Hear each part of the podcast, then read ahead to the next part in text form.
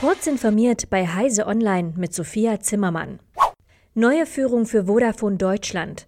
Nach sieben Jahren an der Firmenspitze legt CEO Dr. Hannes Ametsreiter sein Amt nieder. Er wolle künftig als Investor im Telco- und Tech-Bereich tätig sein.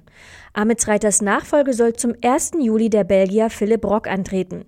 Er lebt derzeit in München und ist seit zehn Jahren für Microsoft tätig. Seit fünf Jahren leitet der belgische Betriebswirt Microsofts Geschäfte in Mittel- und Osteuropa.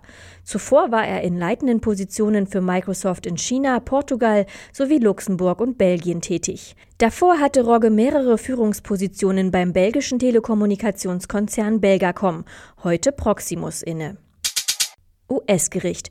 Öffentliche LinkedIn-Daten bleiben freiwillig für Datendealer. Microsoft muss im Kampf gegen sogenannte Scraper einen weiteren juristischen Rückschlag hinnehmen. Der Konzern darf das Unternehmen HiQ Labs bis auf weiteres nicht daran hindern, öffentlich einsehbare Profile seiner Tochter LinkedIn abzugrasen, auszuwerten und die gewonnenen Erkenntnisse an Dritte zu verkaufen. Das hat das US-Berufungsgericht für den 9. Bundesgerichtsbezirk entschieden. HiQ Labs grast laufend öffentlich einsehbare LinkedIn-Profile ab. Die Firma versucht, Teilnehmer zu erkennen, die bald ihren Arbeitsplatz wechseln könnten. Solche Mutmaßungen verkauft HiQ Labs dann an Firmen wie eBay, Capital One oder GoDaddy, die daraufhin versuchen könnten, einen Weggang zu verhindern.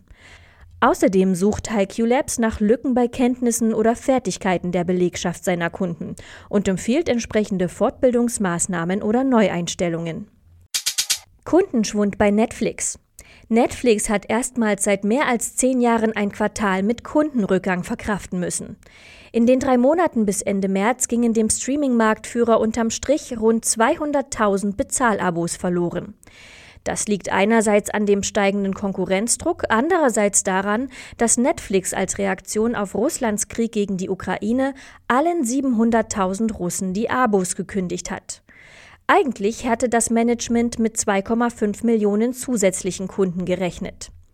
Weil sich der Kundenschwund absehbar von 200.000 auf 2 Millionen beschleunigen soll, haben institutionelle Anleger enttäuscht reagiert.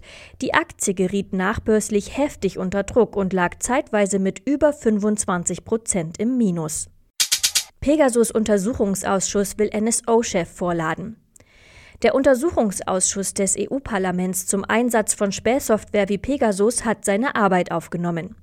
Die Volksvertreter riefen den Ausschuss Anfang März nach Berichten ins Leben, dass Ungarn und Polen das von der israelischen NSO Group entwickelte Spionageprogramm Pegasus missbrauchten, um im großen Stil Journalisten und Oppositionskräfte ins Visier zu nehmen.